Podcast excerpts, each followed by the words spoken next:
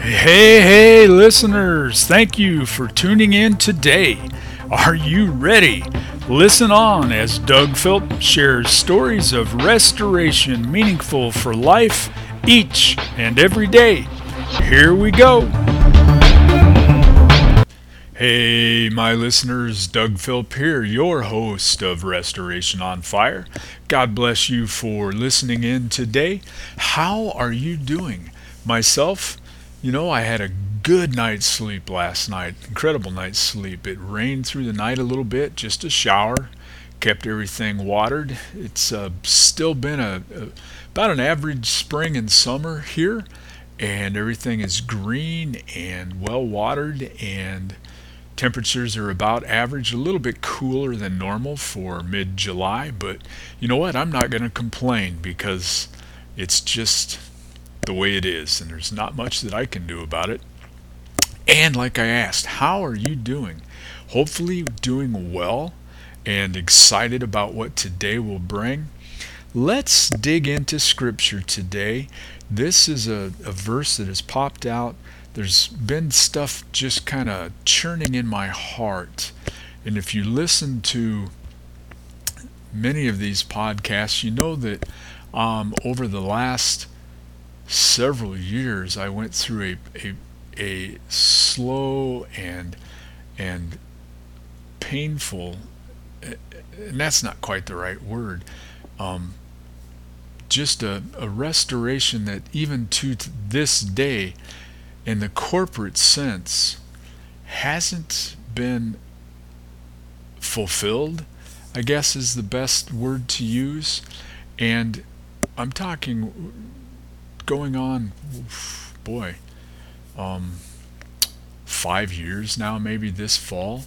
And I'm okay with that because my restoration with the Father is is is a thing that is behind me now and the growth that I am going through with with my Lord is is just beautiful. But that which is churning in my heart has has come to it's it's it's been uh, brought up again and has been not validated but affirmed what I what I guess affirmed and validated what's been churning and I've been chewing on has has been brought to a place where okay Doug what you've been working on in your heart and in your mind is what is true from my scripture, and let's do something with that. So, what I'm going to share with you today is just one verse. It comes out of 2 Corinthians chapter 7, and it's verse 10, and I'll read it here in a moment. But what it is for me and how it's coming out is that I want to go forward in my walk with the Lord. I want to go forward, being able to help you, the person listening, the individual right now, whether you have confessed a sin, that's something that's been ongoing, or it was made manifest, the light of the Lord was shown upon it, and it was found out by somebody else, and they've come to you and uh, asked you about it. It doesn't matter. My prayer is, and my hope is, is that right now you have a sorrow that is godly. Why? Well, let's take a look at Scripture and then we'll go forward from there. 2 Corinthians chapter 7 verse 10 For godly sorrow produces repentance leading to salvation not to be regretted but the sorrow of the world produces death one verse right there. And all of this has been churning in my heart. Um, the lust that caused me to fall many years ago because actually when my sin was found out and brought and manifest to the by the light of the Lord 5 years ago what had occurred actually had occurred some 3 or 4 years before that now all of that to say fast forward to today, because as a people of God, we can be so scriptural, scripturally ignorant. We talk about restoration, but we don't understand restoration, both from a scriptural standpoint or how to walk that out, even when we do understand it. And so I'm not pointing fingers at anybody. I'm not accusing anyone. What I'm trying to say is, is through the last eight to nine to almost ten years now, the Lord has brought me to a place, and you know, I'm sad to say that it's been that long, but at the same time, I rejoice that I'm where I'm at now because of the understanding and what I've come through and what I have learned, what God has done in me, that I am able, and that is my desire and my prayer to be able to bestow to others, not only by walking it out, my understanding, and living my understanding, but teaching it so that others grasp it, others understand it, and then we all can walk together for those that have fallen, lifting them. And what do I mean? Well, if we go back a couple of chapters in 2 Corinthians to chapter 2, Paul is writing to the Corinthians that, um, and also, let, let's start here, where in 1 Corinthians, Paul is telling the body to turn over the one who has fallen in such a way as that their flesh will be burned, but their spirit and their soul is saved in the end. Paul then is bringing that back here in 2 Corinthians chapter 2, where he says in verse 6 This punishment which was inflicted by the majority is sufficient for such a man. 7. So that on the contrary, you ought rather to forgive and comfort him, lest perhaps such a one be swallowed up with too much sorrow. And then verse 8 Therefore I urge you to reaffirm your love to him. So essentially, what Paul is saying here and, I, and and this has been just boiling in my heart for months and, and a long time as as my restoration process was one was okay you've been caught you've repented and you have to just be for two years. Well in that two year period and even to this day and that two year period is some year and a half past now I've basically been all alone, just my wife, and she's watched me flop and flail like a fish out of water, grasping for air, where I've gone through the process of being sorrowful and then waiting for someone to walk alongside me, someone to come alongside as a friend, someone to say it's okay. And that didn't happen. And then where then I became angry and I let people know that something's not right here and I'm hurting and I need help and and nothing happened and nothing happened. So I tried it again and nothing happened and nothing happened. Well for me reading the book The Divine Mentor and beginning to just apply the SOAP method in my life is what has ultimately brought me through a full restoration process between just me and the Lord. And while I want you, the listener, to read The Divine Mentor by Pastor Wayne Cordeiro and to understand the mentoring that the characters in the Bible can do for us as individuals and apply the SOAP method because you understand how to apply the SOAP method in studying the Word of God. What I hope is that also through that understanding, through what I have gone through, others will not have to go through such a broken and misapplied restoration process, but that corporately people will come around you and that you will come around others who have fallen by comforting them, reaffirming your love for them, and walking with them, holding them accountable in their in their restoration process to stay true to that repentance and that sorrow that will bring godly behavior and godly lifestyle and a clearing of them and of you. Because on the other side of the restoration process I can guarantee you this from experience the lack of others coming alongside me has in one essence produced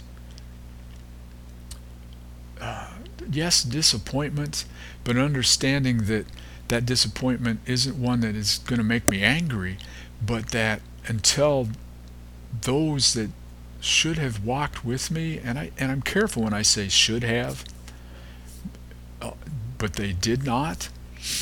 I I have a a a um a distrust that's born out of the fact that they didn't walk with me.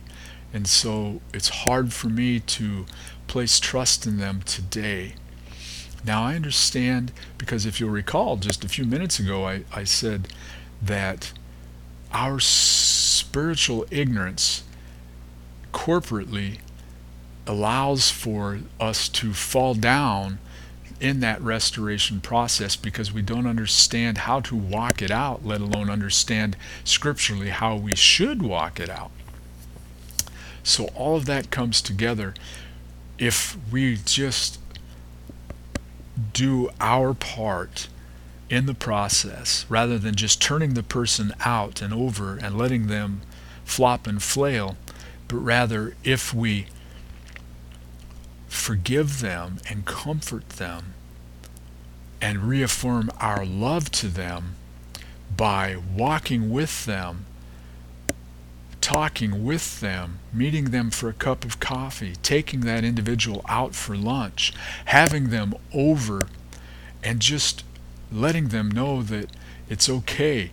We're going to, or you're going to, because you've gone through the process yourself, you're going to go through the process with them in such a way that not only are they held accountable, but that they are loved and that they have a brother and a sister beside them walking with them so that they know that they are not alone and can minimize some of the the anger and the pain that is accompanied with that um, restoration process.